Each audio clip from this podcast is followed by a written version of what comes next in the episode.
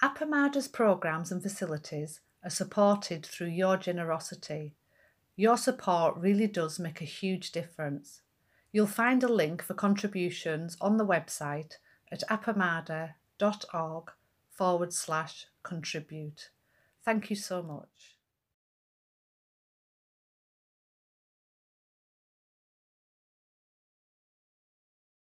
Um, okay, so this is the, we, uh, the meeting in which we were focusing on the chapter from Diane Rizzetto uh, on the vow of supporting life and not killing. And it is the most difficult of all the chapters for me, uh, and the, the most, um, the one closest to practice edge for me uh, that I that I uh, have engaged with. Uh, and I'm sorry, just before I launch into that, I want to say a couple of thank yous. I want to say thank you to Nellie, uh, who has been a monitor uh, in the past, and others who have taken on this role, uh, kind of nerve wracking at times. Uh, and Nancy, who's our monitor for today. thank you so much for what you do to, to bring us together. So important. And I also want to say that uh, Robin Bradford, one of the Zen mentors at Appamada in Austin, is going to come in in about a half an hour. She's she's finishing up with another engagement.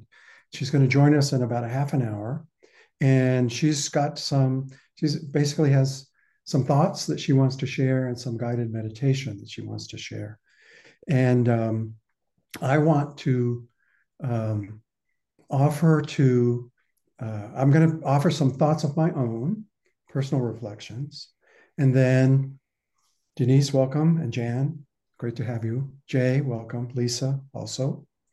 Um, it, I'll offer some personal reflections. We will then uh, just sit quietly and I'll monitor the screen and, and I'll ring a bell when uh, Robin has joined us and then she will uh, we'll end our sitting meditation at that. What I wanted to say was, here's this chapter about supporting life and and not killing. And then of course, in the traditional state, in the traditional statement of the precepts, it is, I will not kill. And it is the first, it's the very first of the precepts. And um, as usual, Diane Rizzetto has expanded it in a, in a broader, more modern, more psychological sense that requires us to really examine our motives. Um, to me, one line that she wrote really hit home. It's like, if we are to know the mind of not killing, we must first crack open our opinions and prejudices and chance the unknown. So, what is the mind of not killing? Uh, I, as I said, for me, it's a big practice edge. And I'll say why. It's because I'm not a vegetarian. Uh, some years ago, I asked Flint about this, and he told me a story about William Penn, one of the founders of the state of what is now the state of Pennsylvania, who was a Quaker.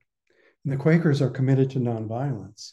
But it was the fashion of the day simply because the you know they were they came from England, they came from big cities in England and throughout Europe, gentlemen wore swords because it was actually a dangerous thing. A lot of the names in my head, but the poet laureate of England around that time traveled with armed guards at all times because the streets of London were so dangerous.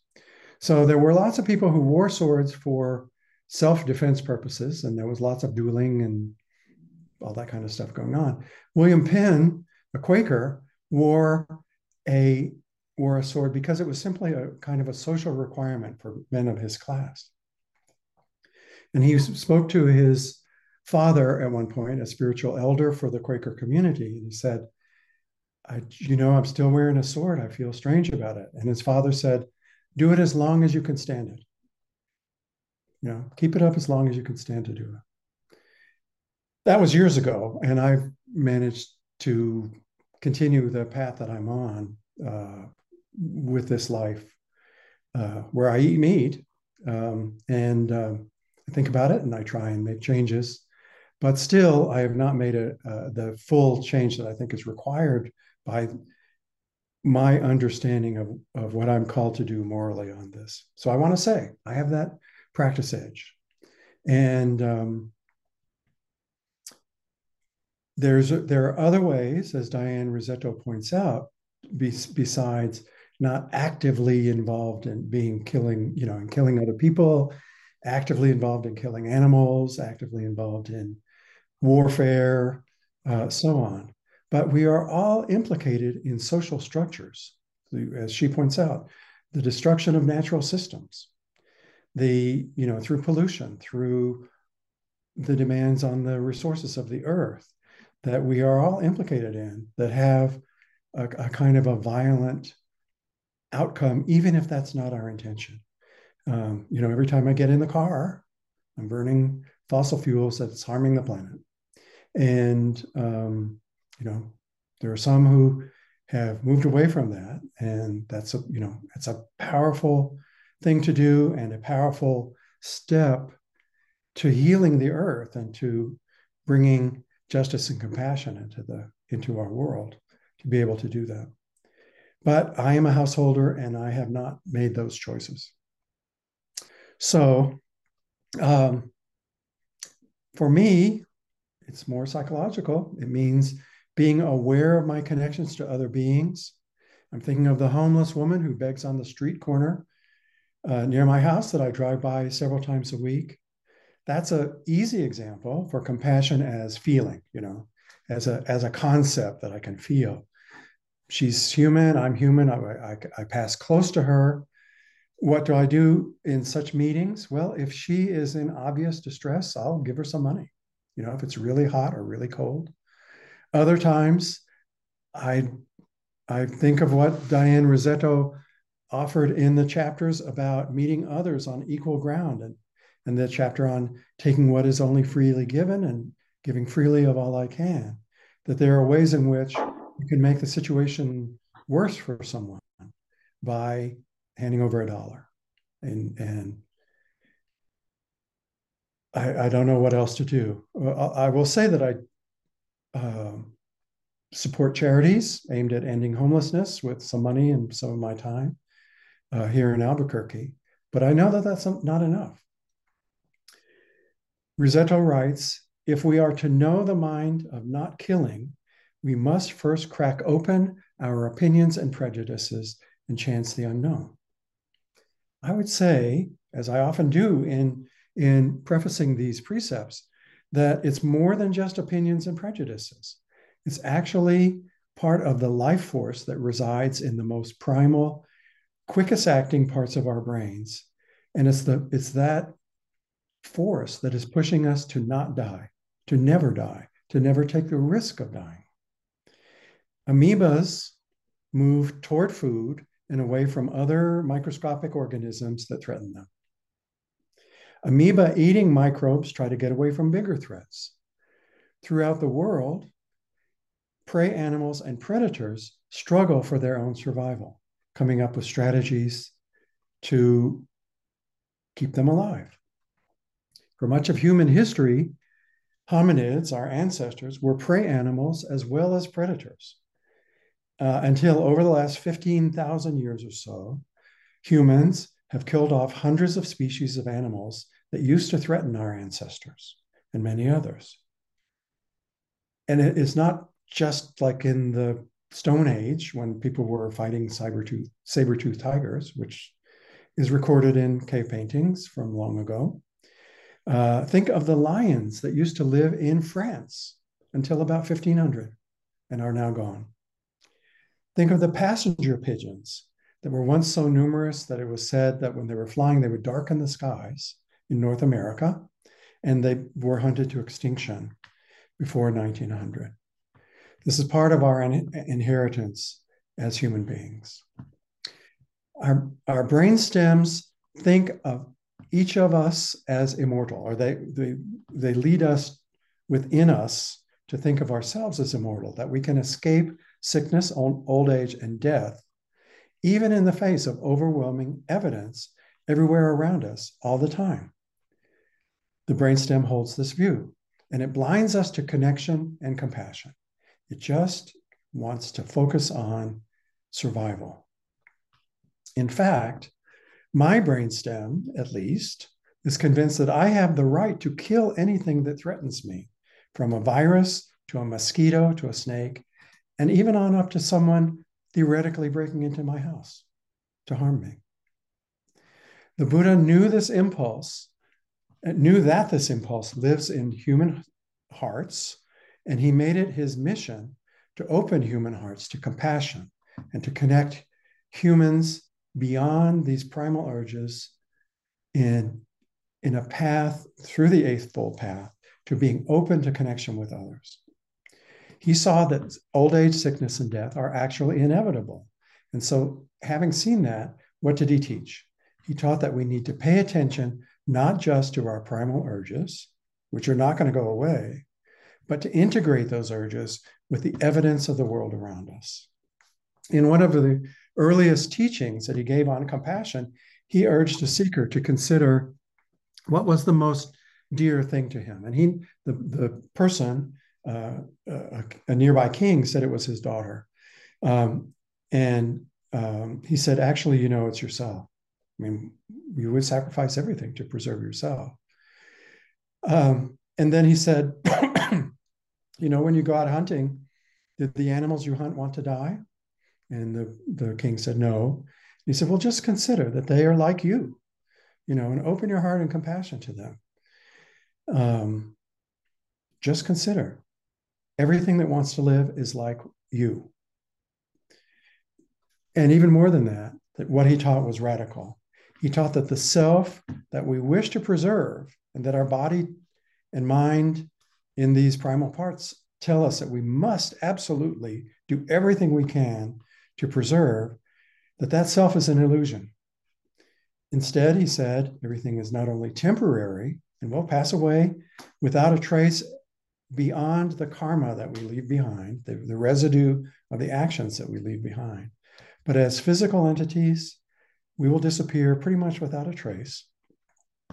And not only that, but that everything is so inextricably connected, so much that the boundary between us and whatever we want to eat or whatever we don't want to kill us, that boundary is an illusion. And we have to live without illusion, he said. So Diane Rizzetto writes On many fronts today, we face difficult questions about supporting life suicide, euthanasia, abortion, cloning, capital punishment, just to name a few. She goes on, focusing the rest of her chapter. She says suicide, euthanasia, and abortion are three that many of us might face. Different religions have different beliefs and attitudes about these issues.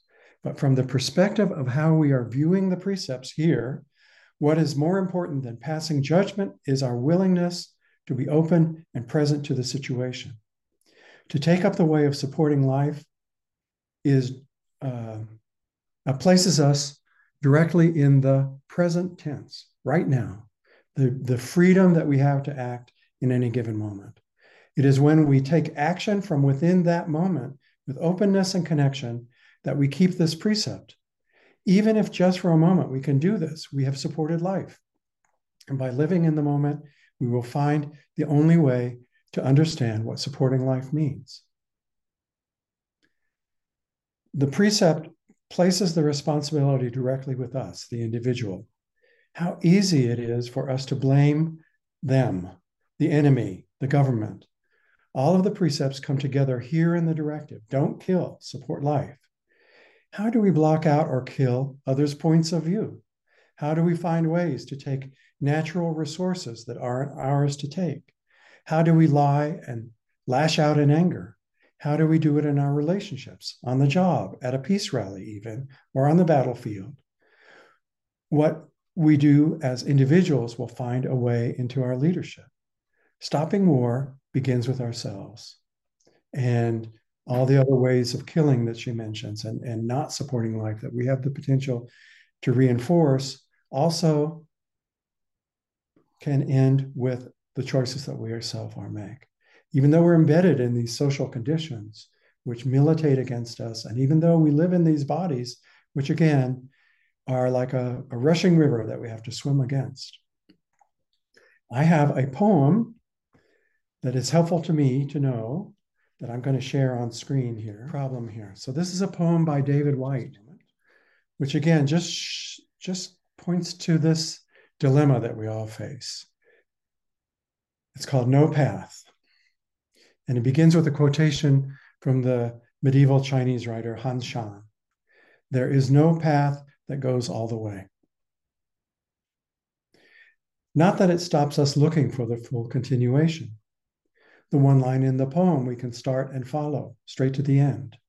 The fixed belief we can hold facing a stranger that saves us the trouble of a real conversation. But one day, you are not just imagining an empty chair where your loved one sat. You are not just telling a story where the bridge is down and there's nowhere to cross. You are not just praying to God, to a God you imagined would keep you safe. No, you've come to the place where there's nothing you've done, where nothing you've done will impress and nothing you can promise will avert. The silent confrontation, the place where your body already seems to know the way, having kept to the last its own secret reconnaissance. But still, there is no path that goes all the way. One conversation leads to another, one breath to the next, until there is no breath at all. Just the inevitable final release of the burden. And then wouldn't you wouldn't your life have to start all over again for you to know even a little of who you had been?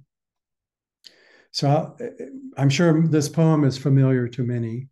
Um, David Whyte is a, a, ancestral teacher for Appamada, and um, uh, at any rate, I will post. I'll, I'll, post this on the the list serve for our group, uh, in hopes that you'll enjoy it and be good. Uh, I see that Robin Bradford has joined us a little earlier, so I'm going to stop screen sharing here, and I want to ask Robin a question or two, and then we'll decide how to proceed.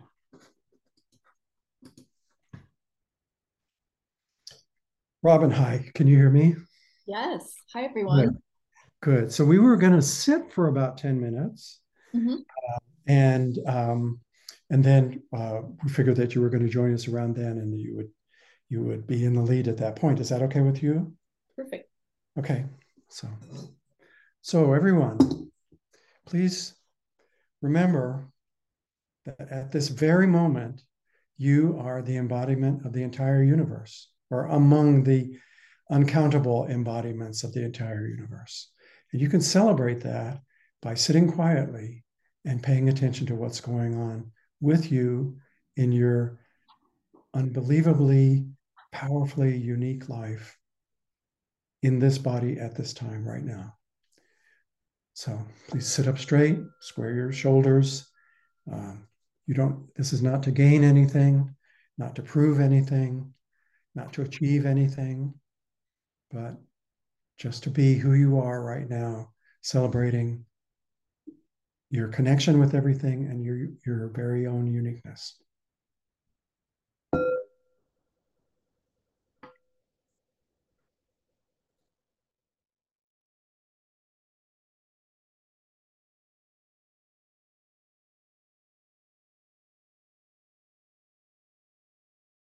Mm, it's good to be together with everyone. Can you hear and see me okay?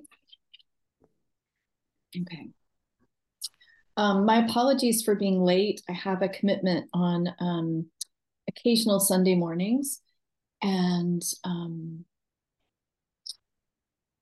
I was able to get a little bit to eat afterwards, so that was good. So today we're working with, meeting with, picking up the precept I vow to take up the way of supporting all life. And of course, um, I think we at Appamada really appreciate the wording that um, I'm going to go get my book. Diane Rizzetto uses in taking up the way, that repeating language that you guys have been working with. And I think it helps us recall that unlike the way some of us might have encountered the Ten Commandments, for example, which were hard, fast rules, um, that these are the precepts as I've come to sort of more deeply soak them in over the years are more importantly and more fundamentally about ways in which choices we make in our words, deeds, actions separate us from others. So these um, precepts are sort of the guideposts that kind of, or, or maybe a guide wire that tells us, oh, if we're crossing this, we might be um, separating ourselves from others. And so that's um, that's a, a really different way the first time that I took the class that you guys are taking now. Um, I didn't understand in that way at all. I didn't, I thought this these are these are do's and don'ts. And actually they're much more interesting than that. So I hope that that is coming across to you guys and it will today for sure. Um, and so I first wanted to offer some alternative wording for these precepts because sometimes the way that a particular teacher or translator um, highlights different aspects of the intent behind the precept, it sort of like sticks to us differently, right? And so, um, as as just to affirm, Diane Rizzetto's is, I vow to take up the way of supporting all life. And so perhaps in this wording, there's the taking up, you know, which is sort of like putting on a backpack or, um, you know, picking up a seashell that speaks to us and its beauty. Um, or maybe it's the alternate, being at the beach and picking up the trash, you know, so we're we're picking up something. And then the other wording that seems very particular in the way that she presents this precept is supporting all life, that we have, you know, we're sort of, um, you know, a supporting character in all life. Um, and it seems like right at the tail end of that poem, this kind of ties in with that, but I apologize, I didn't see hear the whole poem. And so just kind of take a moment to, you've been reading this language, I vow to take up the way of supporting all life. And I tend to be very image oriented, obviously, just with the metaphors that I've offered. Whatever is your way, um, kind of see if there's a way you can kind of put that one on a little shelf in your mind, that wording. What about it is particular or speaks to you? You might want to make a little note or draw a little picture to yourself. Before I offer three other wordings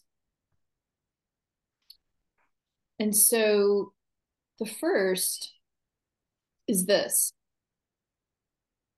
Even the sentence structure, structure is very different. So I think this sentence structure first is offering um, sort of a caution um, and then um, an inspiration. So um, each of the precepts, this teacher, who I'll tell you in a minute, uses a language that's sort of, um, you know, don't do this and then an inspiration behind it and so this is not to lead a harmful life nor encourage others to do so not to lead a harmful life nor encourage others to do so. And the inspiration is there is no separate self. There is no separate self. And so this one focuses on slightly different aspects. And I would love to hear from you guys, but I'm going to wait till the end of offering these three other versions. And so do kind of think about anything that's hitting you particularly. Um, and then just so that you have a sense of the rest of the time together, um, at two o'clock, we'll break into small groups and I'll actually give you real life problems, um, real situations um, that we find ourselves in um, that have to do with this precept. And we'll get to work in small groups on um, your group will be assigned a topic. And we won't come up with answers. You know, it doesn't work like that. Oh, this is the right way. This is definitely the right way. In every situation, this is the right way. It, that won't happen. But we might come up with nuances of what it is to support all life or to not lead a harmful life nor encourage others to do so. Being inspired by the fact there is no separate self. The author of that version is Cheri Huber. So the second one I'll share, sort of cleanse your palate. Again, a very different sentence structure. And this one is a bit longer, but just notice what comes forward that's different from what you've encountered before. Or what what comes forward that just oh, touches you, that um, like inspires meaning and even questions or action, either clarity or complete confusion recognizing that I am not separate from all that is. This is the practice of non harming. I will not lead a harmful life, nor encourage others to do so, and I will live in harmony with all life and the environment sustaining it. So, again, recognizing that I am not separate from all that is. This is the practice of non harming. I will not lead a harmful life, nor encourage others to do so. And I will live in harmony with all life and the environment sustaining it. And so this one is from the Zen Peacemakers Order. And if you're curious about what that is, you can um, Google it later. But um, it is a um, Western, um, I'll say, branch group of um, Zen Buddhists who in particular are focused on um, social justice. And it was uh, founded by Bernie Glassman, who is now deceased. And it the lineage um, continues at Upaya Zen Center in Santa Fe. So um, this one, I'll read it one more time because it's kind of long. And then we'll go on to the last one. Recognizing that I am not separate from all that is this is the practice of non harming. I will not lead a harmful life, nor encourage others to do so. And I will live in harmony with all life and the environment sustaining it. And so finally, a third version. Very different, again, sentence structure and use of language and bonus points for whoever guesses who this one is because it um, this teacher has a very simple and clear way of communicating. So here it goes.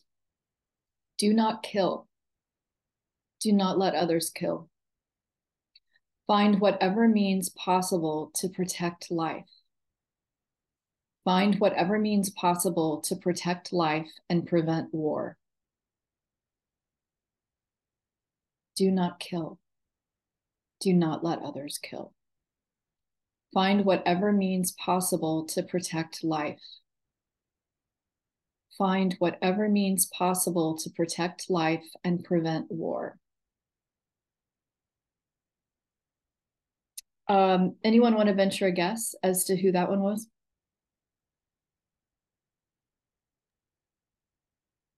It sounds like Thich Nhat Hanh to me. That's right.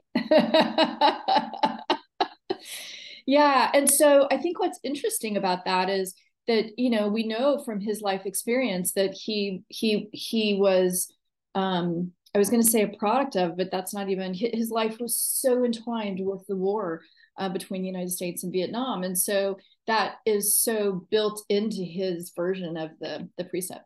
So thank you, Susan. I knew someone would get it. Um, so I'd like to open it up just for hmm, maybe like a few minutes just to hear from you guys. What was it like to hear these different versions? Specifically, were there some that really spoke to you or helped you see things in a different way? Are there some you're resisting? Are there some that you're like, oh, I want that, and you're super into it? Anything at all? Yeah, Nelda, go ahead. So I remember Peg's words several years ago. I had was recently couple three year converted to veganism. And yet I had from all my years past a closet full of leather jackets, leather coats, leather shoes, leather purses. And I was aghast about having all of this around me made from animals. And I didn't know what to do about it. If I gave it away, I was passing on the harm I had caused. If I just put in the trash can, then I was being wasteful. And I, I was just, I was just in a ball, you know, just all knotted up. And I went to Peg and I'm telling her this story. And her first words, which I loved, were If you think you can get out of this life without doing harm, you are very naive. And I remember that. And like Joel said, one of the things she said to me was, The animals are dead, they've already died. So do what is comfortable for you to do until you can't do that anymore. If you can't wear those items anymore, if they're that repulsive to you, um, then find a way to to support life through those through those items. That was very helpful in walking this path because I have a hard time, Robin, with the fact that there we need to in the in the Zendo where I am now. You can't tell with the stars background, but um, that we need to put out um, ant traps. Mm-hmm. Otherwise, we're overwhelmed with ants. So, and we have a pest guy come. Exactly. And for- then outdoors, there are rat traps because if we don't do that, it's crazy land. Don't even ask. So the the way that this precept is fashioned to in talking about supporting life, all life, for me is a much easier way to hold it than not killing, particularly when when some people groups put um, euthanasia, suicide, and abortion into the killing box, because I think that box that that's exactly what it becomes a box, whereas I think it's a bigger container when the for me at least when I hold the precept as supporting all life. And, and then we can be creative and expansive and, and open hearted with how we do that in a particular situation. So that's me. Thank you. Yeah, thank you.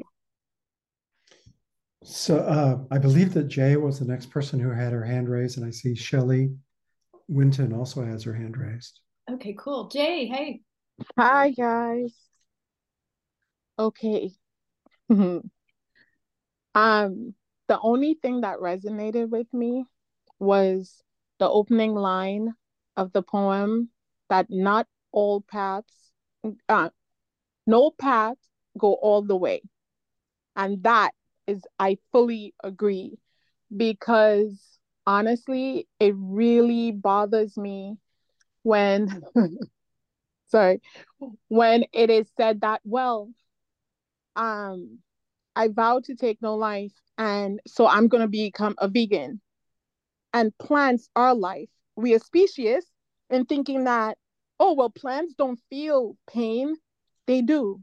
If you speak to a plant with love, it flourishes, it blooms, it does a multiple of things, you know, and there are many studies now that show you what happens when you bring a knife or a scissor to a plant, it literally shies away. It may not move as human beings, you know, as we species, species, you know, um, do, but they're still life. They breathe, you know, what we don't, you know, they breathe air. They're right. living thing that and require. So. So what you're pointing to is that there's it, it this these precepts i mean you're pointing to it so beautifully that they're really about they're not a, they're not about um like let's just figure out what's right and wrong and let's figure out the right box to put things in. They're about enlivening relationship with life and the way that you're describing plant life which i have a plant that's i've put in the corner he's not doing well. Um anyway so i was uh bad mouthing him yesterday. Um but that um but it's that relationality. Just having considered this precept you're alive with connection to plant life and reminding us of how you know what you didn't even get to but which you would have which is that our whole like um uh the, the breathing you know that that we that we Yeah. need plants in order to have this cycle of respiration Right. um, so i think you're pointing to exactly what is really exciting about precepts is they're about where is this place it's so easy to decide okay well i'm going to do this i'm going to not do that you know like traffic laws you're you Right. you can either turn right on red or you can't there's like no gray in there um though some of us may want to push it sometimes but but with these precepts it's real easy to think that there's a solution um and, and this one especially is one that's like oh yeah there's no solution. But to be able to come into it in a place where we begin to see connection in life and it's not severing severing our connection with life. Thank you, Robin. yeah thank you. I'm gonna i'm gonna talk nice to my plant and and take Yes. out of the corner. I um mean, yeah, go ahead. we have time for the two more of you that have your hands up um shelly and then denise and then we'll go on to our activity Hi, Robin. I um I think that, that I really resonate with non-harming. And I work in in healthcare and I think sometimes accompanying someone in a good death is a much more non-harming place than prolonging a life that is you know at the at the end and um I I actually had the very deep um honor of uh accompanying my dad with his passing this this last April. And it is such a special thing to be with through all the phases of life as we pass from one form to another. And I think sometimes when we talk about suicide and euthanasia and abortion, we're not thinking of it broadly enough. yeah and it seems like you're pointing to sometimes the way to support all life the the easy kind of bypass would be all right well then life is it but the way to support all life is to support in this case your dad's life transitioning to the great unknown Yeah. yeah thank you Well, and and that. and in many of those situations I ha I have in my work, Right. it's it's really about accompanying what the person is imagining is the best outcome for them, which Right. isn't always popular with everybody around. Right, right. I think because of a tendency for our brain and also separately our society to want to make things black or white so that it's really clear. And um, the precepts aren't about that. I can't speak to anything else, but the precepts aren't about making things black or white. And yeah, in your field, you really live there. Um, April is not that long ago. It's like six months ago. What was your dad's name? Glenn, Glenn. Oh, thank you for sharing him with us a little bit.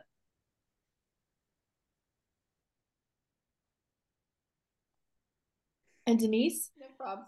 So the language of Thich Nhat Hanh um, went right into me. I really appreciate his simple words and um, yeah, easy to get on different levels. And where I I had a hook this evening was in the um, there is no separate self. So I think it was my mind who was triggered and busy working regarding these precepts also. So would this mean if I kill somebody, then I would kill me too? And does it mean if I would kill myself, I would kill all the rest too? You know, what does it mean? And uh, I feel I am blessed to have had these moments in life where there was no distinction, but it was always moments where I didn't need to act. Mm-hmm. It was just a, a perception of a moment of oneness. But then, in order to be able to act, I had to step out of it. So I wonder what you, uh, if you can say something about that. Well, I think you're setting us up for our exercise really well because we're, um, I'm going to give us situations or topics. Um, and I think that will really be the practice is how do we, um, I mean, in, answer to um, I'm afraid we don't have time to get into the specifics of whatever situation you were thinking of, but thinking about the one about dying by suicide, um, I can speak to that one, um, as probably many of you can, um, having lost people close to me to suicide. And um, what I can say is, um, no, that person taking um, dying by suicide, which is the preferred term, as opposed to committing, which has some kind of idea of committing sin and blah, blah.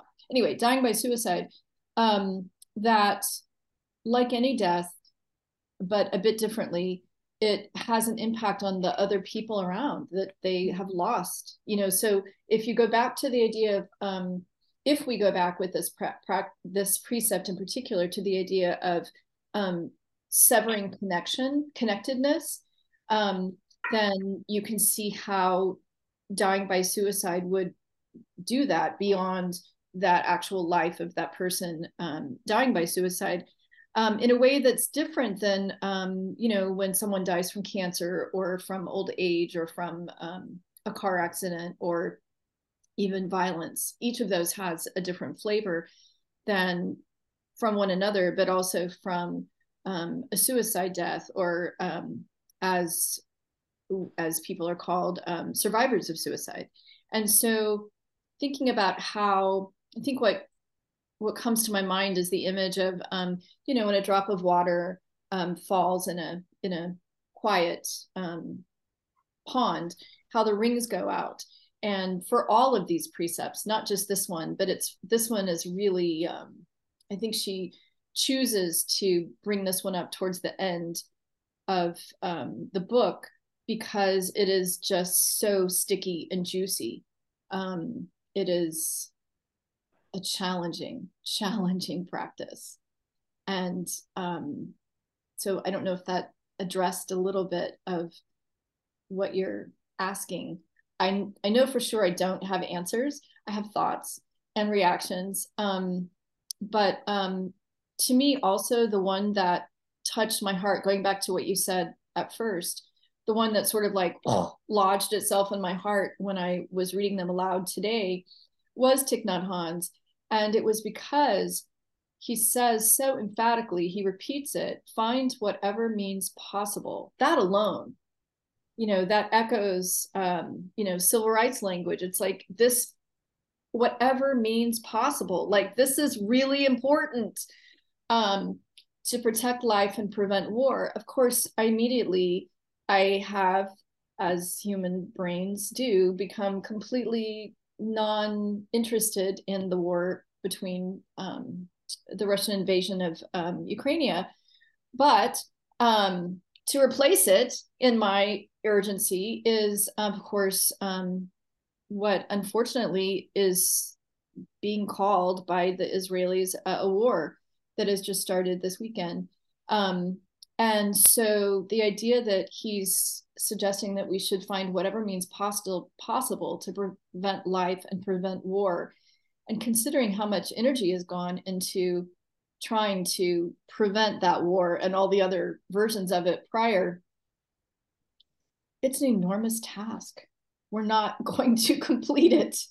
And yet, oh, it just um, it's so imperative. So I'm so glad that his voice is still so with us, even though his body is gone. Thank you for um, sharing, Denise. So let me introduce um, the topics um, that you're going to be assigned. And Nancy, um, I'm going to paste um, the instructions, the topics in the chat. And um, then if you can just um, repaste them once we go into small groups. But also if you're the kind of person that needs to make sure and um, get everything down, these are the topics. So there'll be four topics. Your group will just have one of them. And um, so let me introduce them. Um, and then I'll give you specific instructions and we'll, um, um, okay. So the first one is, this is happening in Austin right now. So Austin is a no kill city for um, animals who are, um, don't have um, human companions to care for them. And so recently in our city, um, there was a uh, audit done and um, currently it's been found that animals are living in unacceptable conditions um, because there is not space or staff or money resources to care for them properly in the numbers that there are. So here's the dilemma is it's a no kill shelter so yay life! But then we're basically storing animals in crates. So that's the first question. Ah! I hope i don't get that one. Okay the second one is the one that we've talked about that you know can someone following the precepts eat meat? And i may have phrased these questions in a very simplistic way. What i'm really curious for us to explore is not okay we say yes in these situations or no for these reasons. What i'm interested in is us exploring what comes up when we consider eating meat. I eat meat. Um, are there ways you know how do we do so consciously? Um, is there a way to do it consciously? Um, what if our health you know so just so all the nuances is where we're living. This is not a debate um, third one this one just i just live this one um, how can one consume fossil fuels, i.e., drive a car, fly in a plane, knowingly contributing to climate crisis?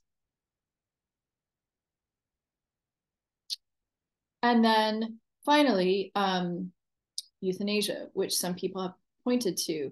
And because, um, you know, abortion, euthanasia, suicide, these are all painful, sticky, and then sometimes also politicized um, issues. So I cho- chose the one that I felt like was just felt most approachable to me in the moment, euthanasia.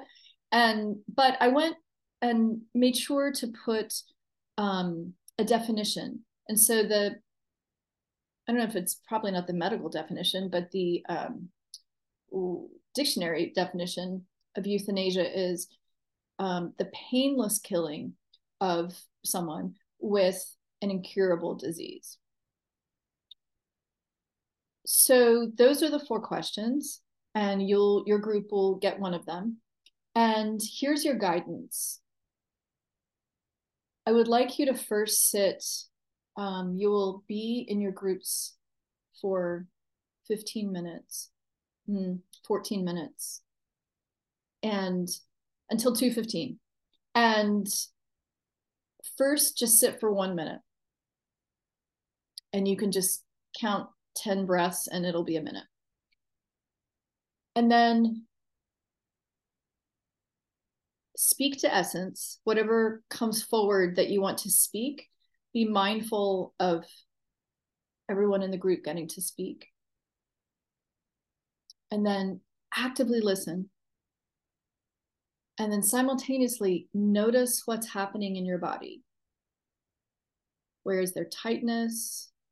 Where is there heat? Uh, where is there maybe boredom, withdrawal? Just noticing. Our body is the real, the real wise one here.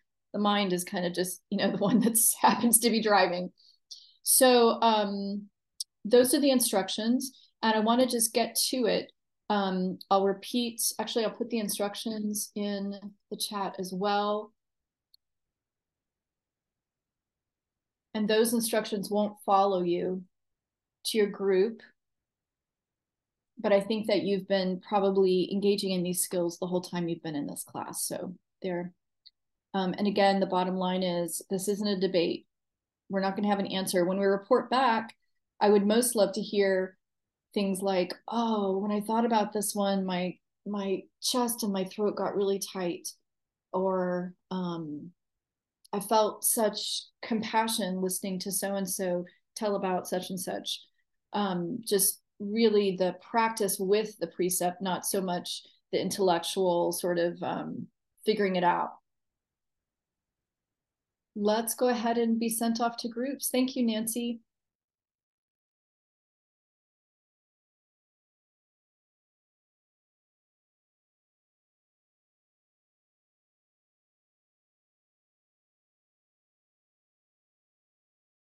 Well, then we have a brief few minutes for any thoughts. And again, um, not looking for debate answers. Um, all you high school debaters, just congratulations and thank you. Um, but sort of what you observed in your group, what surprised you, um, um, I don't know, anything you learned and you want to share. Francis? Um, well, I was at first we thought we had the animal one, and I thought I don't want to talk about that. I don't even want to think about that. That was the one that touched my heart so totally. And then we realized that we didn't. So the others, I had, you know, I had an idea about them. Some probably more rationalization than, but that one. So anyway, that was what I noted about my feelings about that was that that was the one I, I didn't want to I didn't want to bring it any closer. So yeah, we had euthanasia. We had, you know. The, that's a really good observation. Is and so those things that we are like, oh, that's too much. I don't want to get. I love how you said that. I didn't want to get any closer to that one. Mm-hmm. What is the invitation in this practice when that comes up? Get closer. Plus. Yeah. yeah. And but do so maybe, I know that. I don't want to. but maybe do so with a spiritual friend or do so with a spiritual teacher or do so with your journal just a little bit at a time and just you or know go to the animal shelter. hello i mean that, i know that that is well i might uh, say i might say do something smaller first to be, yeah.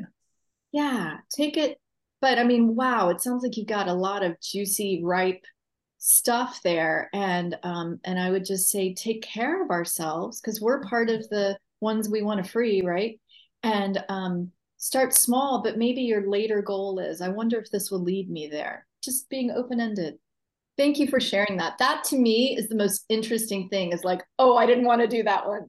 Yes, yeah. that practice. And then to keep little tiny. Thank you. Well, it's the only one that wasn't about people, right? I deal with the people things. Mm, thank you. Um, Lisa. Oh, actually, um, I'm looking at the four. I actually got one that, you know, I like, oh, shoot. Can you hear me? Mm-hmm. You can hear. Okay, Nancy, thanks. So I actually got one that, um, yeah, I would have wanted to talk about. And the reason is that um, I have such strong feelings about it. It's the um, no kill animal shelter. I have strong feelings about other things now also, but the no kill animal shelters, I have, you know, enough background information that um it's like I feel like some of my ideas might be more valid or not. The thing about what came up, and I'm sorry, I'm getting distracted by stuff. Okay, this is what I love. David Whyte's poem.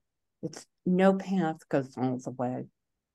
That is such a lifesaver for me. Could you say that again? No path. There's no path goes all the way. Right. No you know, over the year, right. I don't remember the whole poem, but it's always no path goes all the way because it relieves me.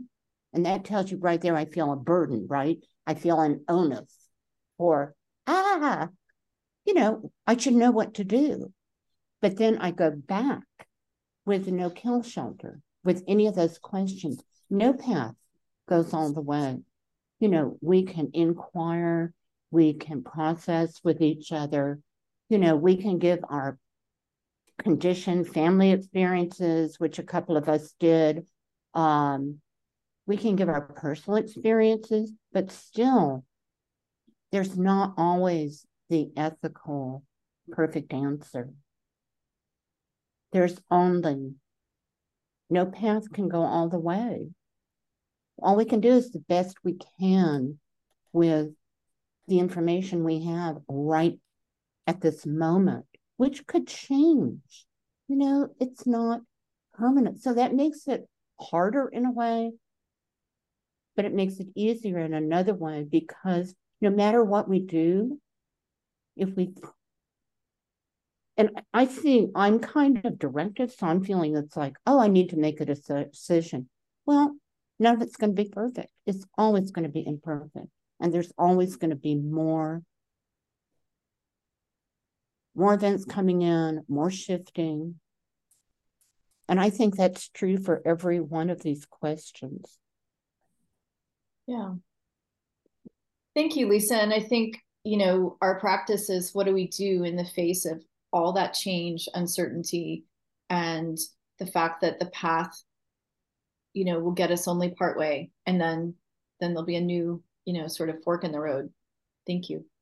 Marla? Marla. Yeah. um it occurred to me just as we started today why this particular precept feels so different to me um, the my experience of the other precepts is that there is an invitation to examine our intent.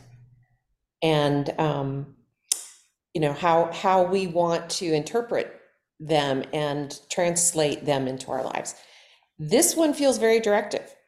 Absolutely life versus death which is very dualistic. There's no invitation to really um, to differentiate shades of gray and um, questions of degree. And what what happens to me is that I start to start to try to parse. Okay, mm-hmm. what about quality of life? What about self-determination? What about all those different aspects of life that aren't captured in this? And that's where my discomfort and the edge comes for me. Yeah. Mm. Well put. Well put um, that would have to be a really long precept, right? Uh, okay, so don't kill, but know that actually you're going to be killing things all along, but also don't kill. And yeah, I, yeah, I feel you for sure. I think we have time for like one or two more people. Well, uh, that what Marla said um, reminded me of um, uh, in one of Thich books, he calls like like your birthday kind of he kind of says like happy continuation day because uh, he's kind of you know he's saying like life and death like this like the polarization of it. It's not really such like you know like form changes and all that and energy isn't created or destroyed and it's just moving and um so then but then he also says do not kill right? So it's like all right um the youth we had the euthanasia in my group and um, so i think with those two ideas like kind of how life continues in different forms and the sort of like kill do not kill sort of thing there's there's a lot of room i think there for um, conversation. So. Yeah. Thank you um, Jay's next, and then I want to hear from someone who um, was in the climate group. Um, and so I'm assuming Jay wasn't, but maybe maybe you were. Go ahead, Jay. And then one of you No. climate group people are going to have to step up because I really care about what your conversation was and what came up. Because I'm practicing with that one. Not that I'm not practicing with all of them. Jay. Yeah. No, I just wanted to make a quick comment about what this one brought up for me. This issue of guilt, because, you know, uh, you cannot um, not kill and um, memories of Catholicism, which I turned away from, you know, thou shalt not kill.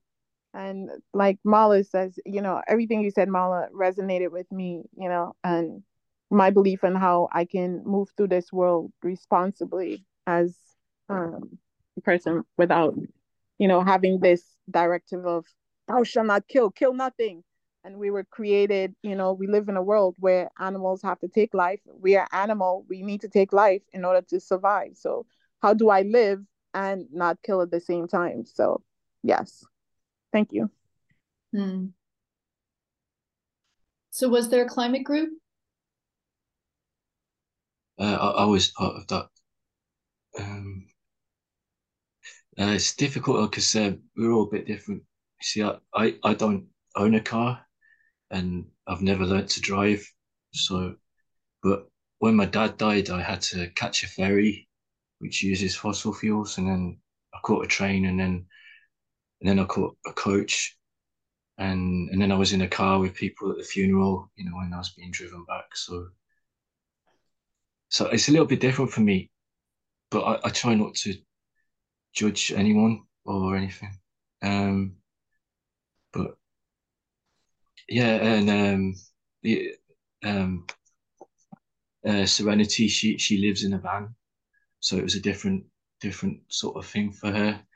Um, and uh, Nelly doesn't own a car either, but she she flies quite a bit, or, or she has flied quite a bit. So there's always different things, and um, I guess there's no like right or wrong way of. You just have to do the best you can with what you, what you've got. You see, you've got to make a choice, and then you got, you know, make a choice come from the heart and feel what what do the least harm. But you see, if I hadn't gone to my dad's funeral, if I said, "Oh, I won't catch ferries or I won't catch a coach because I don't want to use fossil fuel," then I wouldn't have been there for my sister, and she she needed somebody there. Um, so it, it it's it's hard to know what what the right thing to do is sometimes, and think you have to follow your heart and feel what what heart feels right. That's my thoughts. Yeah, yeah. Um, I think that's it exactly, is that this precept to me is so much about we're going to make a decision about all of these issues and myriad others. And let's not do it lightly. And let's maybe even talk about it and um, not act as if it doesn't matter that our words and deeds and actions matter. And we still might take them, but we might just carry it in a different way than just um, not thinking about it. So I think that's the point of this precept, especially. Um, and also, I was gonna. Um, someone chatted me a question, and I just wanted to. I wasn't trying to. Um, I think for me, yesterday when I got up, I was referencing the the war in um, Israel and um, Gaza, and uh, I think I'm still. Um, I got up yesterday morning and looked at my New York Times on my little phone, and it just it just broke my heart. Um, and I think I'm still, um, you know, processing that. You know, for a war to break out overnight over this weekend um, is just so painful, so painful. And so I think that's just me, real life, um, working with that precept, working with just care. I don't have a lot of knowledge or um, personal connection to that place, but um, for for war to just have broken out in the time that I was sleeping is is just heartbreaking. Um, so we are at time. Thank you so much for your practice. Thank you for Thank you. carving out time on a beautiful autumn day to think about really hard, completely unanswerable questions and doing it with such kindness and um, awareness and connection with others. I appreciate you. Thank you, Robin. Thank you. Thank I'll you, see you guys in the Zooms or in the in the Zendo. Bye-bye. Thank Bye. you. Thank you so much. Yeah. Thank you. The, our next uh, precept is to not disparage the triple treasures. And you may notice there's no chapter on that in Diane Rizzetto's book. So uh, this week I will be sending out materials to to uh, guide us on that as well for, for our discussion. And we will also have a, a guest presenter uh, for our next meeting, which is on the, I think the the 5th of November, as I recall. It's it's early in November at any rate. Um, uh, and the, the guest speaker will be John Cooley, who's a, a longtime member of the Appamada community. Uh, he studied at uh, Green Gulch and San Francisco Zen Center for a number of years, and then and then was teaching in Minneapolis, and now he's back in Austin and is uh, teaching at a at a elementary school in Austin, and um, he has some great things he will share with us. Any questions for me right now? I'm so grateful to you for for joining in today, and thank you for all you shared. Uh, and and I look forward to working with you soon. Bye.